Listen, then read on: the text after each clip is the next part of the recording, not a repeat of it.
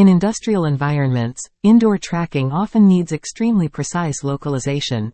So, industries need solutions that are based on UWB, a short-range radio technology. Even if it doesn't work with Bluetooth, Wi-Fi, and other consumer standards, UWB outdoor positioning and indoor positioning offer remarkable accuracy. Ultra-wideband is of great use in indoor positioning.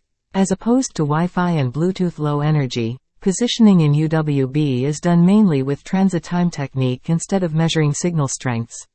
This method is capable of measuring the running time light takes to reach from one object to several servers. So, multiple receivers are required for the exact localization of any item. In addition, the line of sight between the transmitter and the receiver must be direct. UWB, as a wireless positioning system technology, is ideal for both server-based positioning and client-based positioning.